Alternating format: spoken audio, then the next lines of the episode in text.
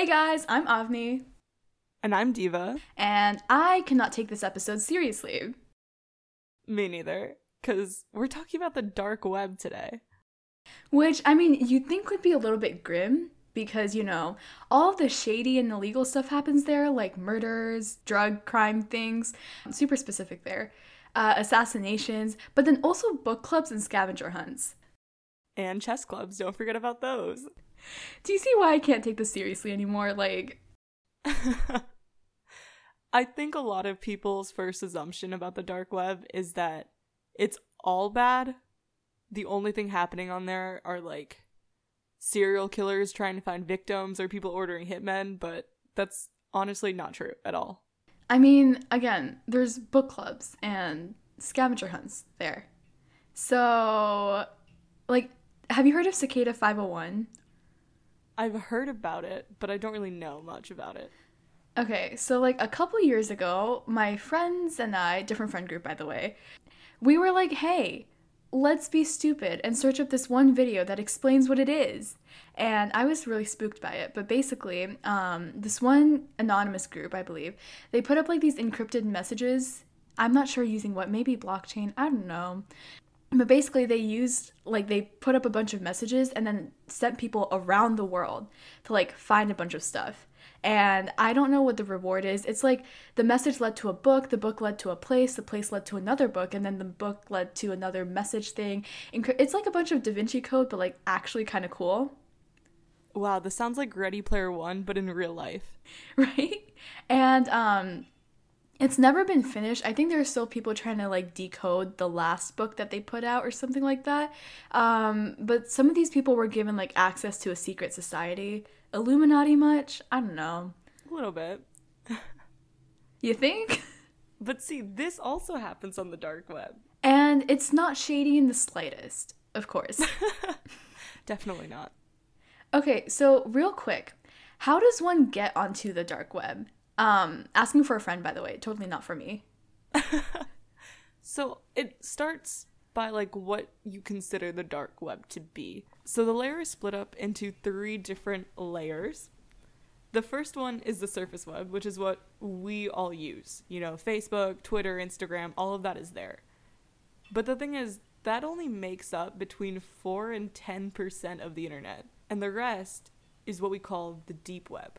So the deep web isn't all just, you know, the scary stuff that we hear about, because again, it's more than 90% of the internet the surface part of the deep web is just stuff that people can't get into normally, like stuff that's encrypted. So if you're trying to log into a bank's interface that needs a password, that's still considered the deep web. But normally when we think about the dark web, you can't access that through like Safari. The most common thing that you would use is called Tor or the Onion router. Have you heard about that? I'm just going to say no, okay. You've just talked about this a lot um, to the extent where that's probably why I can't take this episode seriously anymore. Um, but okay, the fact that there are layers to the onion uh, to the internet, I was thinking of like the Shrek analogy with the onions. Yeah. And it's called the onion router apparently. So I don't know where to go from that. You really there really is nowhere to go besides Shrek. I also love the fact that I mean I can see this because you're on FaceTime. Our audience obviously can't, but like the fact that you're trying to keep a straight face and continue with the episode. like props to you for doing that. I wouldn't be able to. Anyway, continue. So Tor um is like affiliated with Firefox. So it's a you know, legit browser. You can get it pretty easily there's no sketchy stuff involved with that.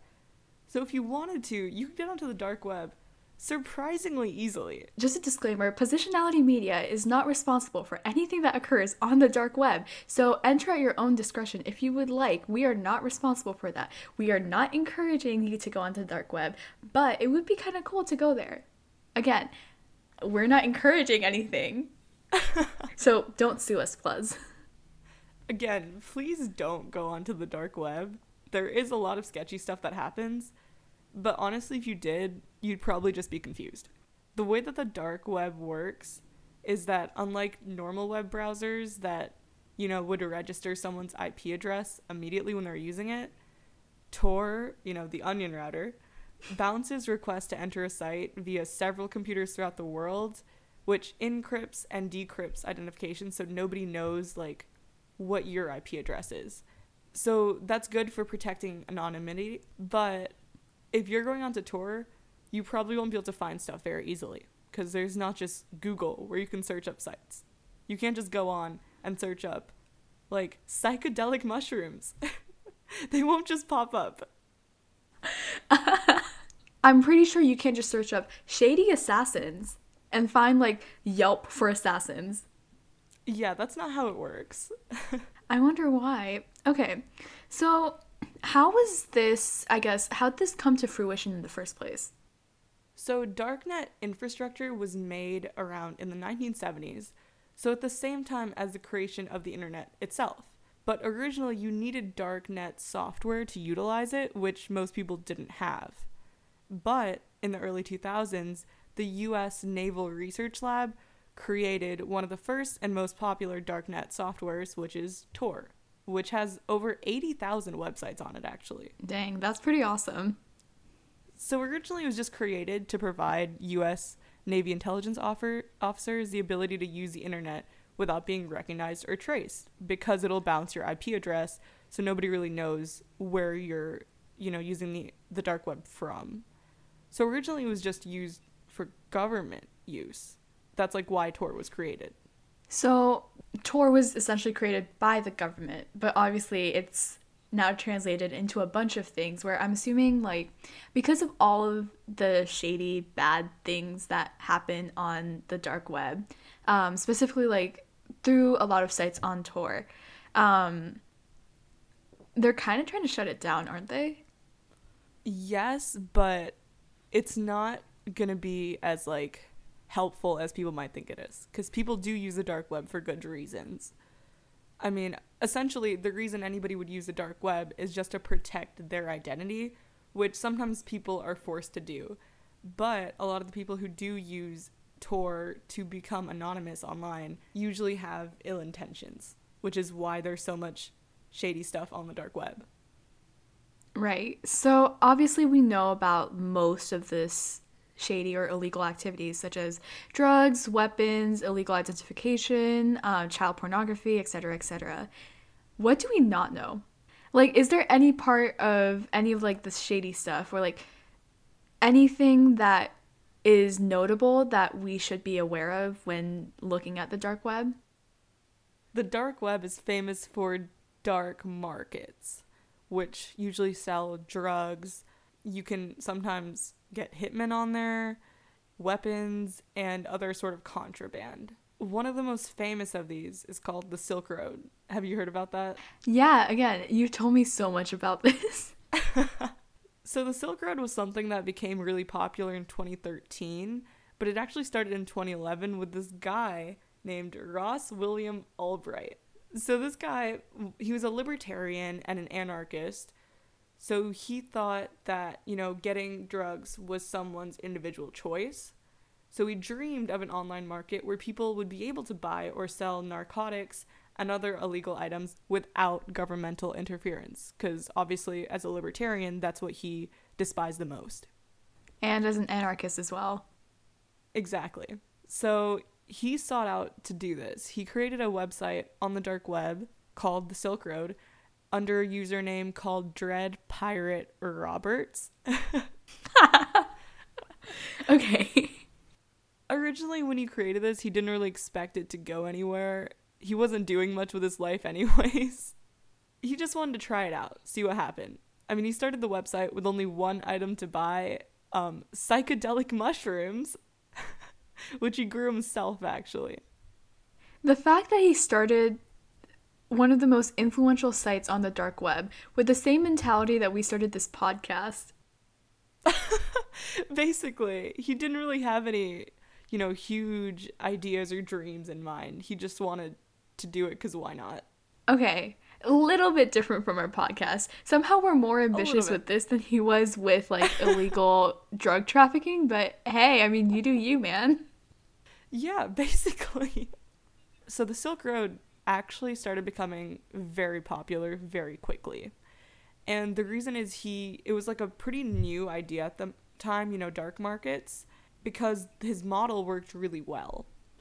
Obviously, when you go onto the dark web, you're anonymous because the way that Tor works is that you can't see other people's IP addresses. And the way that he, you know, did all these transfers of money so people could purchase things was through Bitcoin, which I'm guessing you've heard of. Really? No, tell me more. Yeah, I've heard of it. part of the reason we know so much about Bitcoin and we hear about it a lot is actually the Silk Road. I mean, when the Silk Road became popular, it like Bitcoin's use soared in popularity just because so many people were using it on the dark web. The way that Bitcoin works is that like if you have a Bitcoin address, it doesn't require a bank account, ID, social security number, or even a name. And they're free to open and maintain. Yo, wait. So, how does Bitcoin actually have any value? Because it seems like it it's pretty, um, I guess, replaceable. Not necessarily replaceable, but like it's not secure in the slightest. which is why it's perfect for the dark web. There's no way to track Bitcoin to someone. Okay, true. Bitcoin's blockchain, it provides a way to verify that payments have been received or sent, but by using Bitcoin, the only identifying information for, let's say, a narcotics transaction like you would on the dark web would be the address of the rest of the receiver, which could be easily solved by using an anonymous PO box. So essentially on the dark web, you could buy anything and it wouldn't be traced to you.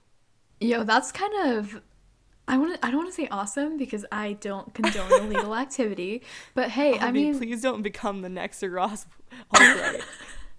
this dude was a failure. There's no way I want to be like him. well, he wasn't completely a failure.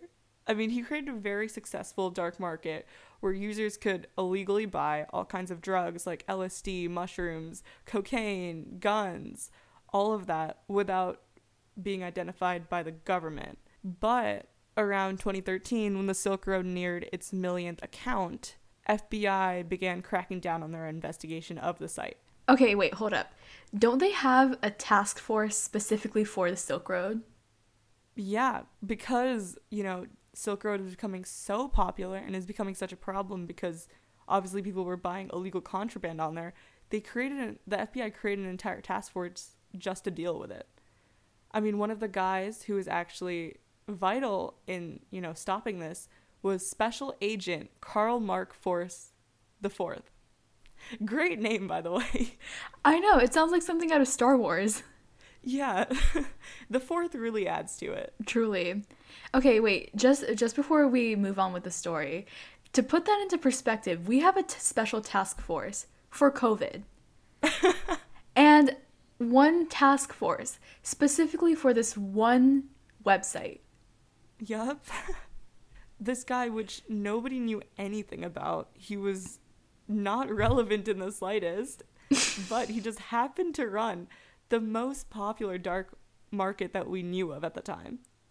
So, this special agent force, when he joins the task force, he's assigned with, you know, becoming a user on the dark market and trying to become close to, you know, the creator who goes by Dread Pirate Roberts or DPR. So he creates an entire, you know, persona that he goes by and he starts, you know, becoming active on the Silk Road to the point that he interacts with DPR more often. So that he becomes one of the most trusted people DPR knows on the dark web. Okay, I mean, just imagine if like your one friend stabs you in the back. Julius Caesar and Brutus? Okay, true. True, true. Okay, but like, wow, this this man is such a manipulative person. Yep. So to put that into perspective, Ross Albright, he trusted the most out of everyone two people. Curtis Green, who actually worked for him to, you know, run the website, and Special Agent Force. Oh no. Out of his two most trusted people, one of them just happened to be an FBI agent. And the other. So Curtis Green was the other person who, you know, helped run the website because as it became more popular, Albright mm-hmm. needed help, obviously. This man, Curtis Green, one day, you know, he is obviously uses drugs a lot. Really, no wonder. Otherwise, he wouldn't be on the dark mar- on Silk Road. So one day, he's you know whatever, just doing nothing in his home. he wasn't the most interesting person either, but he gets a package of cocaine, which isn't unusual for him. Again, he works on the Silk Road, of course. He opens it up.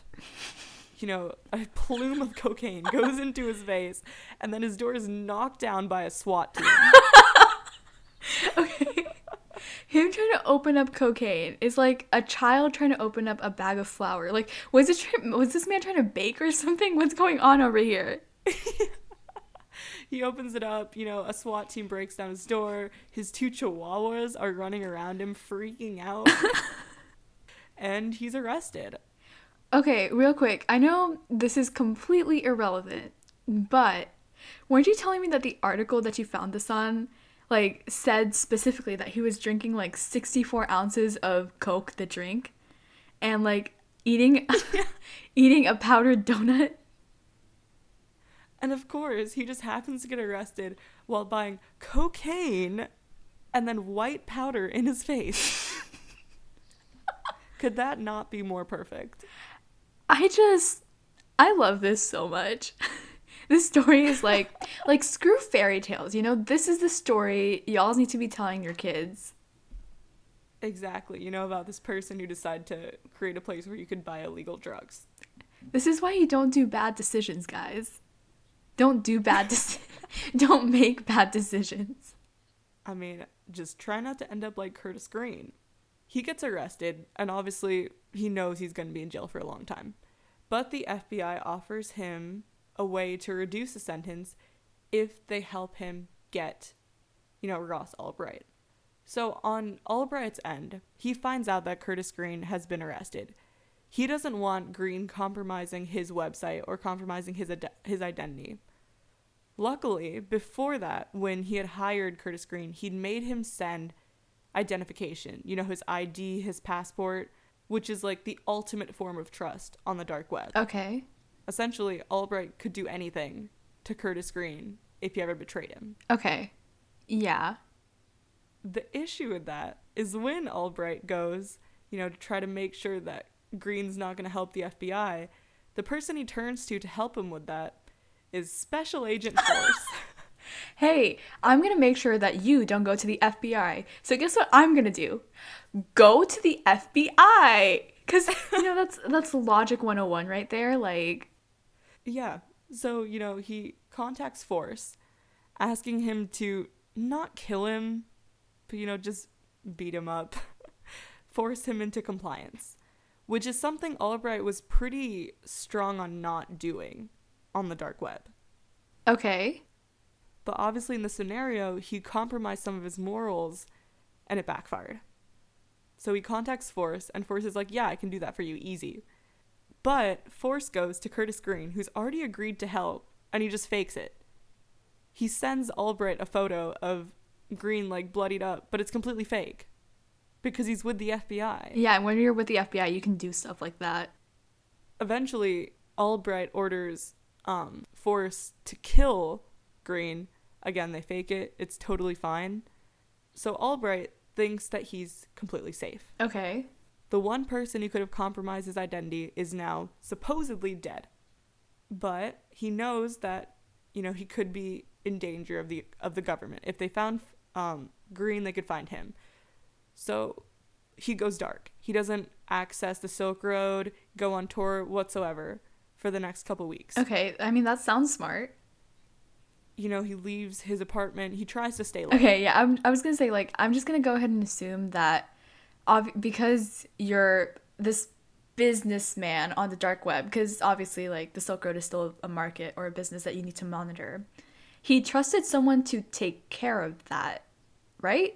And if Curtis Green and Special Agent Force, the fourth, are the only two people he trusts, and Green is dead, according to him, that would mean that the only other person he trusted would be Force.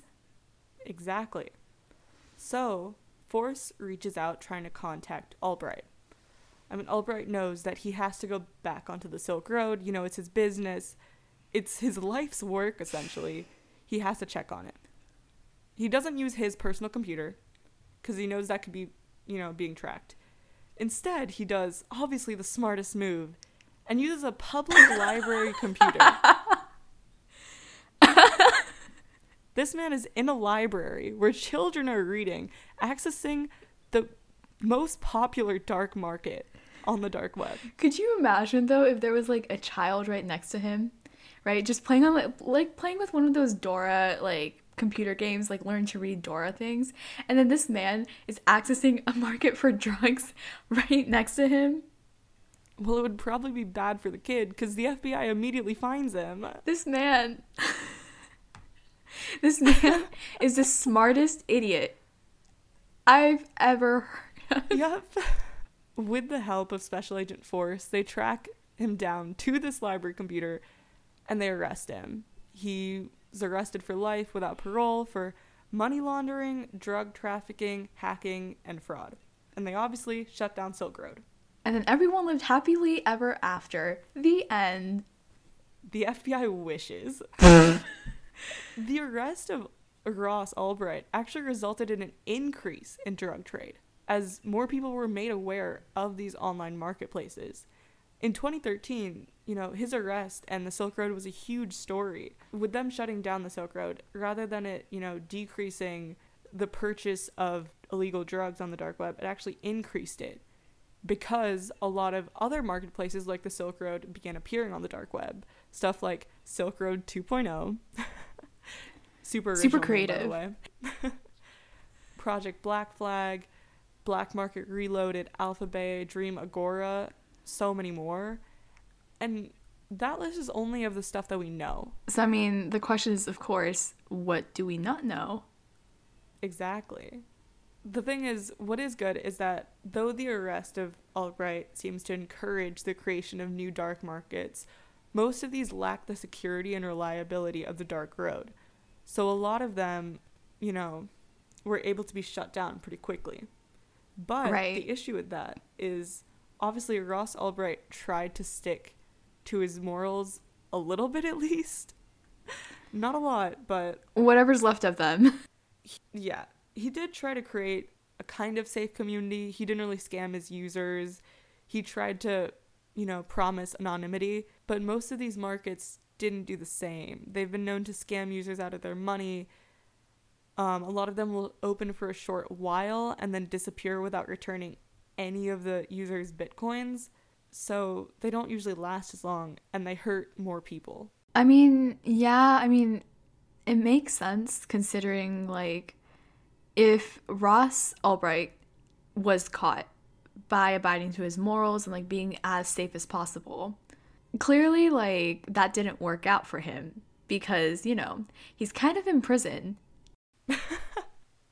really? Yeah, so that obviously didn't work out. So it would make sense that these people would retort to like other practices that are probably more shady in order to keep them out of jail. And with the Silk Road, while it focused mainly on just selling illegal drugs, which are obviously bad, a lot of worse stuff stuff happens on the dark web. I mean, it's used by extremists and terrorist groups to communicate with one another and spread propaganda. And the dark web is also known for transplant commercialism. Do you know what that is? I think I've heard a little bit. Um, I know I was looking at the shady side of healthcare a little bit. I don't know why. Um, this is just a thing that was happening.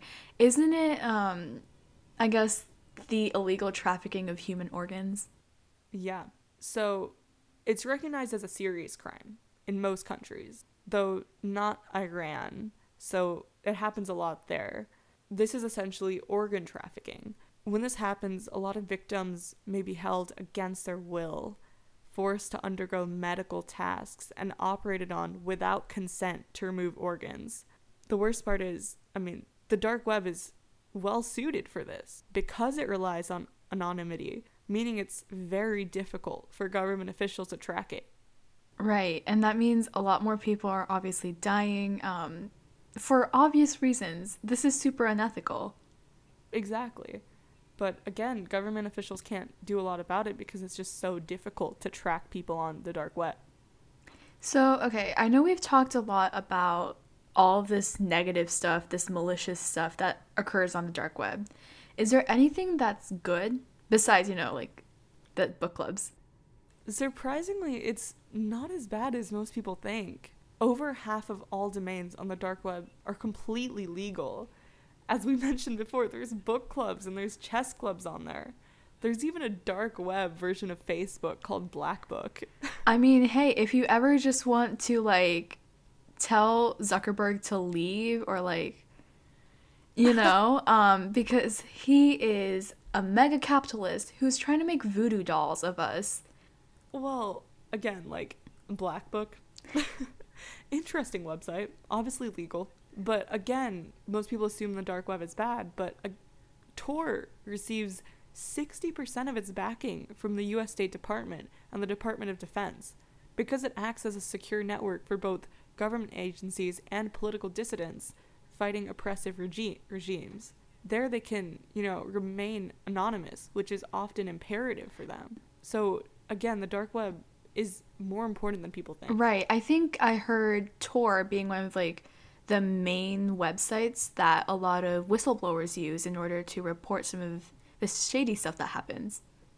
Yeah, um, the New York Times and The Guardian actually host dark web drop sites to upload tips from whistleblow- whistleblowers so that they can feel anonymous when they're doing that, but they can still give important information to these news outlets. The dark web has empowered activists to spread new information. Dissidents and activists use Tor to share information about remedies for tear gas, to organize protests, and to escape censorship. The trend continued even during the Syrian revolution, and it was used during Arab Spring, which again encouraged whistleblowers to release information and you know fight for their freedom. Which is honestly pretty awesome. Like if we didn't have the anonymity that the dark web granted us, we probably wouldn't be able to do a lot of things.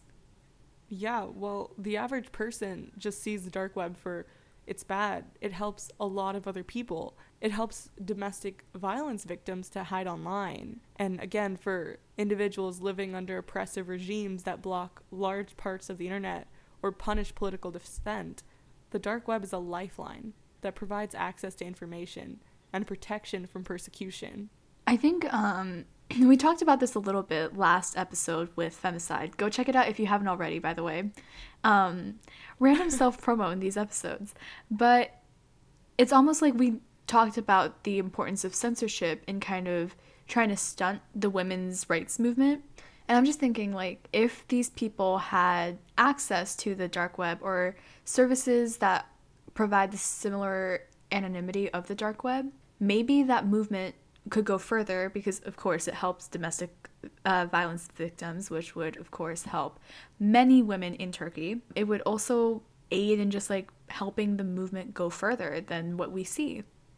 I mean, there's a reason that, you know, Albright, as a libertarian, valued the dark web so much. It provides people with freedom to, you know, remain anonymous and do things that the government might not allow them to do, which aren't always bad. So, I was reading this one book by Edward Snowden, who, for those of you that don't know, he was a former CIA and NSA employee, and he was involved in building the system that essentially allowed the government, the US government, to implement mass surveillance on the American people.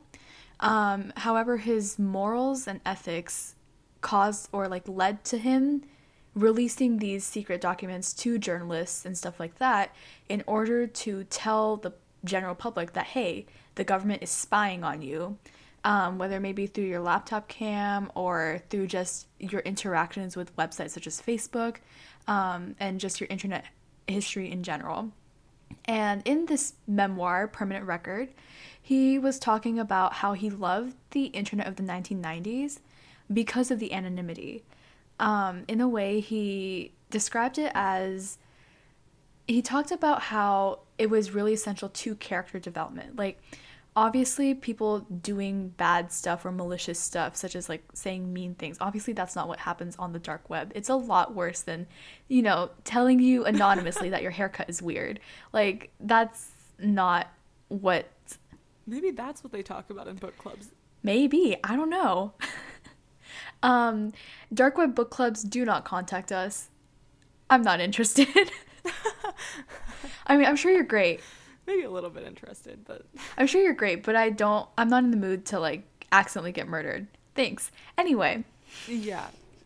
anyway, but he was talking about how this anonymity and this thing that you could assume any identity you wanted without any trace of you ever being there allowed you to kind of build your own character, right? You learn, you grow, it happens. You make mistakes. It's not like you're tied to a name which honestly got me thinking about how much I value anonymity on the internet, even now, because we still have some level on the surface web, but even more so on the deep web, the dark web. And it's just interesting to think about the different ways this anonymity kind of affects us, not only in character development, but also like the activities that we do and the things that we pursue online. Well, again, that's why so many people value the dark web. You can do so much on there that you wouldn't be able to on the surface web. Like, you can even conduct discussions with people just about current events, but anonymously, which could be super valuable for a lot of people. But again, you can't do that on the surface web because everything is tied to your IP address. What would you do with a lot of anonymity? I mean, I'm going to assume that you're not going to start a drug empire because you're you. No. Don't think I would have the time for that anyways. I think you have more morality than, you know, this dude who started the Silk Road based on psychedelic mushrooms, but I also don't think I'm as interested in drugs as he was. Not that I know of. um I have no comment on that. Well, there's this website actually, which is like a dark web version of WikiLeaks called Pirate Bay, and that's where a lot of whistleblowers will, you know, release important information. That would be something that, you know, could actually be interesting to go on to. So like journalism? yeah, there's a lot of, you know, journalism companies like the New York Times and again, like even Facebook, Yeah. which is a little strange. Basically every major newspaper have a dark website so that people can give them information without, you know, feeling worried about being harmed because of that. Right. Yeah, that sounds interesting. That is definitely something I would also look into if I was on the dark web. If hypothetical. If Hypothetical situation. again, I don't think either of us are going to do it. You definitely shouldn't. Yeah, um don't get accidentally murdered because you were curious, kids. Um yeah, yeah, it- exactly. it's not worth it. Don't be Curtis Green. Curtis Green is not someone people should aspire to be. No, I don't think so. So, um, of course, like there are good parts and bad parts to the dark web. Um, but how is this being regulated or policed? Because of course, while you want to encourage the good stuff, you also want to limit the bad stuff. well, that's where the problem is. Because there's so much bad, s- you know, shady stuff on the dark web, government have to do something to regulate that. But nobody can really nobody's going to shut down the dark web because it is so invaluable to other people. You know, the international community in recent years had made has made significant progress addressing these challenges by, you know, improving information sharing, sharpening law enforcement's technical abilities to take down marketplaces like the Silk Road. And they've been regulating the transfer of cryptocurrency like Bitcoin. But they're still having trouble just because the dark web is so difficult to trace people on, because that's the whole point. If it was easy, nobody would use it. Right. However, they are taking drastic measures to try to regulate it. In 2018, Interpol and the Uni- and the European Union brought together law enforcement agencies from 19 different countries to identify high-value targets, and they shared the type of operational intelligence necessary for enforcement. The results are fairly promising. Just this year, efforts allowed members of the group to make arrests and shut down 50 different dark websites, including the Wall Street Market and Valhalla, which was which were two of the largest drug markets on the dark web. Along with this, the FBI has had significant measures too. Um, ever since they made that task force, they've shut down a lot of other sites, and they've been able to sort of de anonymize Tor servers, which establish nodes in the network that allow the agency to see the identities and locations of some illegal Tor based web pages. The first significant action was the FBI's takedown of the Silk Road 2.0 website, which was, you know, a similar marketplace created in 2014. So again, this is obviously good because they're able to shut down these sites. Right. But if they're able to de anonymize some Tor servers, then what's the point? I mean, like, the whole purpose is kind of like how do we protect this privacy or anonymity? Or can this even be granted if you're doing illegal stuff? What's good is that even though Tor is the most popular, there are other s- browsers like i2p or Freenet, which are completely anonymous, but again, we could be there soon. Governments and international institutions are also attempting to regulate some cryptocurrencies, again, like Bitcoin, that are fueling dark web marketplaces. In 2019, for example, the Financial Action Task Force issued guidance that urged companies which process cryptocurrency transfers to identify both the sender and receiver of fund transfers. This guidance followed the recommendation of the 2018 G20 summit, where leaders um, asked other agencies to consider policy responses for crypto assets, particularly to know your customer and you know to understand and identify anti-money laundering and counter the financing of terrorism. Because again cryptocurrency is used on the dark web to buy you know illegal items and also terrorists use it which so if we're able to stop that it would be very helpful but again without cryptocurrency people don't have a way to anonymously purchase things Okay, I just think it's insane how this, I guess, cryptocurrency that had no attachment to anything can now be traced to people, or like efforts are being made to trace it to some people. So obviously, a lot of governments are trying to solve problems associated with the dark web. They're creating dark web task forces, and they're you know trying to ally with one another to you know regulate the dark web. But a lot of groups that have had the most success are actually non-governmental groups. One of these, which is probably the most well known, is Anonymous, which I'm sure you know about. Yes, Anonymous. I love Anonymous. Okay. Um, just like some background, these people took down about like 20% of the dark web. Um, I think, wasn't it, they sent a message to a lot of, I guess, child pornography sites um, that said, like, you've been hacked. Yeah. So, you know, TikTok is obsessed with Anonymous. The entire Gen Z generation is obsessed with Anonymous because of stuff like this. So, what you were talking about, there was a hacker which was affiliated with Anonymous who took down 20% of the dark web. This guy did so by breaching the servers of popular dark web hosting service called Freedom Hosting 2, which powers about 15 20% of dot .onion sites, which are obviously websites on Tor.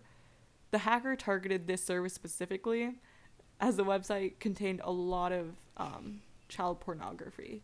The hacker, with like a group of other hackers also affiliated with Anonymous, he accessed the servers and stole thousands of gigabytes worth of data.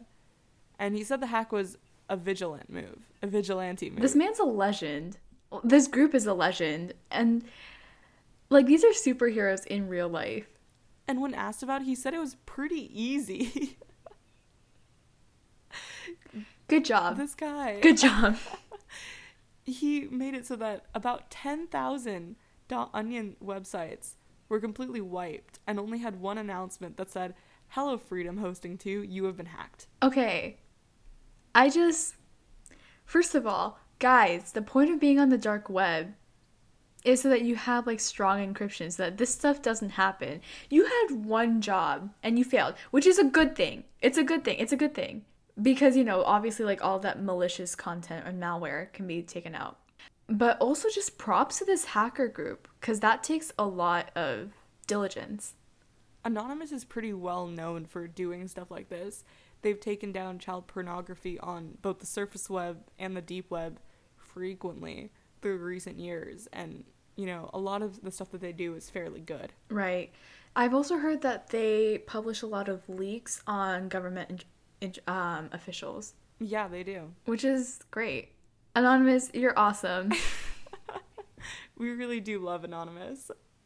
Overall, whenever either governmental groups or NGOs are trying to regulate the dark web, it really just comes down to a conflict between anonymity and safety obviously it's a government's job to protect citizens from, you know, illegal activity, which is why they try to take down dark markets and, you know, try to identify people who are using dark the dark web illegally.